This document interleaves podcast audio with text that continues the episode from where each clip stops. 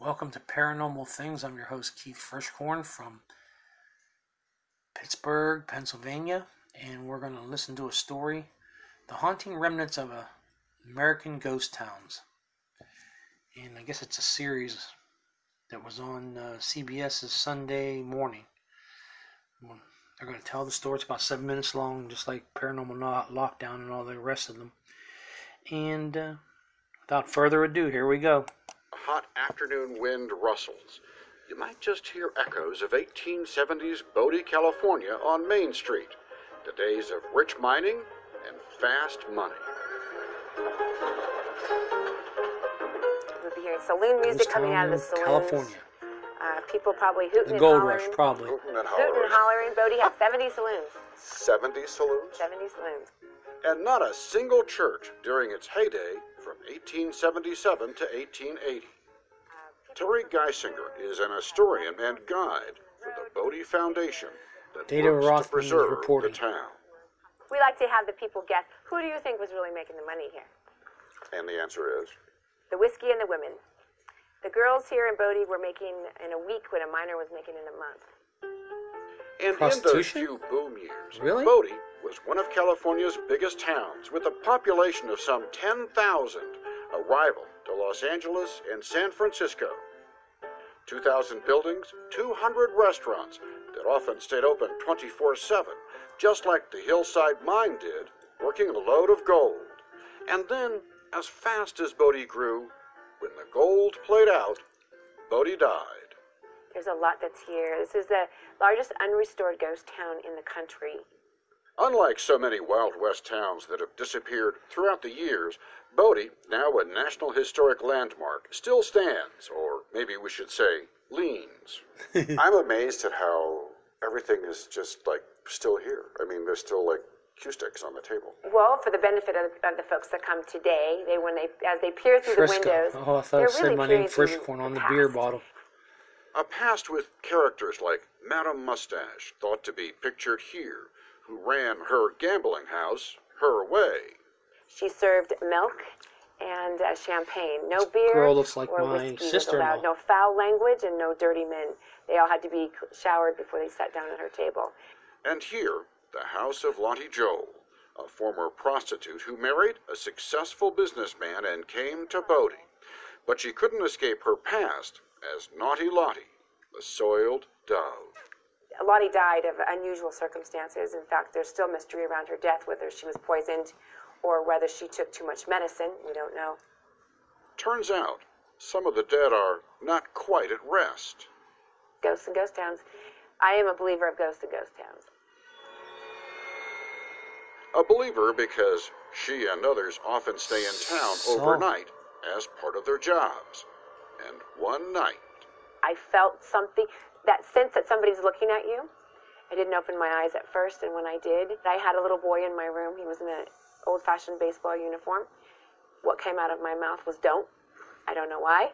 But he, when he disappeared, it was as if somebody was pulling a blind. He went very slowly and dis- disappeared. He vanished into thin air, Haunting just remnants like of the residents America's of this ghost ghost towns. Town, Dairy Ranch Placer, high up in Bodie the to see. Colorado Rockies, where thousands rushed in and left almost as fast. In some cases, they left so quickly they left the dirty dishes on the table. Author Kenneth Jessen has studied ghost towns across the American West. In the spirit of finding spirits, he remembers one eerie day. Yeah, I heard kids, and I could hear the clanking of all of the noise of the trains coming down the track. But, of course, there were just collapsed ruins around me. Did you think you were hearing ghosts, or did you think you were going crazy? Uh, maybe a little of each. There were once 1,600 ghost towns in Colorado alone, but no more. Close to the Most of mountains where the gold, towns, most of when them the gold ran 1600 out. have no buildings, So they did. no structures. So they're really just They're just completely gone. back to prairie or whatever. Back to prairie, back to the ground. How long can we come to places like this? Not very much longer. Looking around this place, how many years do you think this place has left? Another generation. That's about it. Lest you think these spots belong solely to the past, we took a trip to the town called Bonanza. Yes, Bonanza. Bonanza, to witness what might be the birth of a ghost town. Colorado officials are deciding whether to revoke Bonanza's status and declare the town abandoned. In fact, over the past 10 years, 43 other Colorado towns have met a similar fate. There's What's deer left? walking through the streets. Not streets. much. Just the old post office, the old jail, the schoolhouse. Today, Bonanza has a population of just one, Mark Perkovich, and it is far from its glory days. The big empty lot. There was a big hotel here. One of them was called the, the Cannon House. And I've seen advertisements in it for uh, fresh oysters at that place. Fresh oysters That's what it in the middle of the Colorado mountains. Yeah. The area has a few summer residents, but in the winter, Mark is pretty much alone. Or is he? Sometimes you do kind of get that feeling when you walk through here. It occurs to me in the wintertime when I'm not going to see anyone and I'm walking through town and the wind's blowing. No, I get a Rocky sense Mountain of, uh, High, Colorado. Some uh, lingering thing here.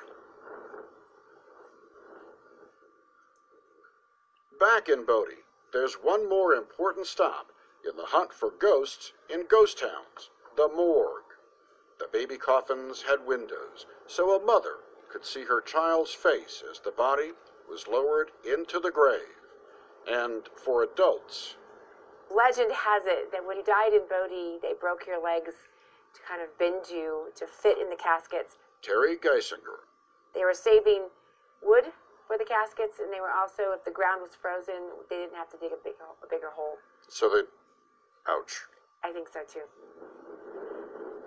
Today we look back and marvel at how those days were so hard. But maybe those who lived and loved and turned barren landscapes into boom towns, maybe they just can't let go. Maybe they're hanging around to help protect it. Maybe they enjoyed themselves so much that they're enjoying us now, looking back into the windows of time. Looking back into the past. America's history. If you listen hard enough, There you go. If you listen hard enough, the remnants of America's ghost towns is brought to you by uh, CBS Sunday Morning in Colorado. Till we meet again, sleep tight.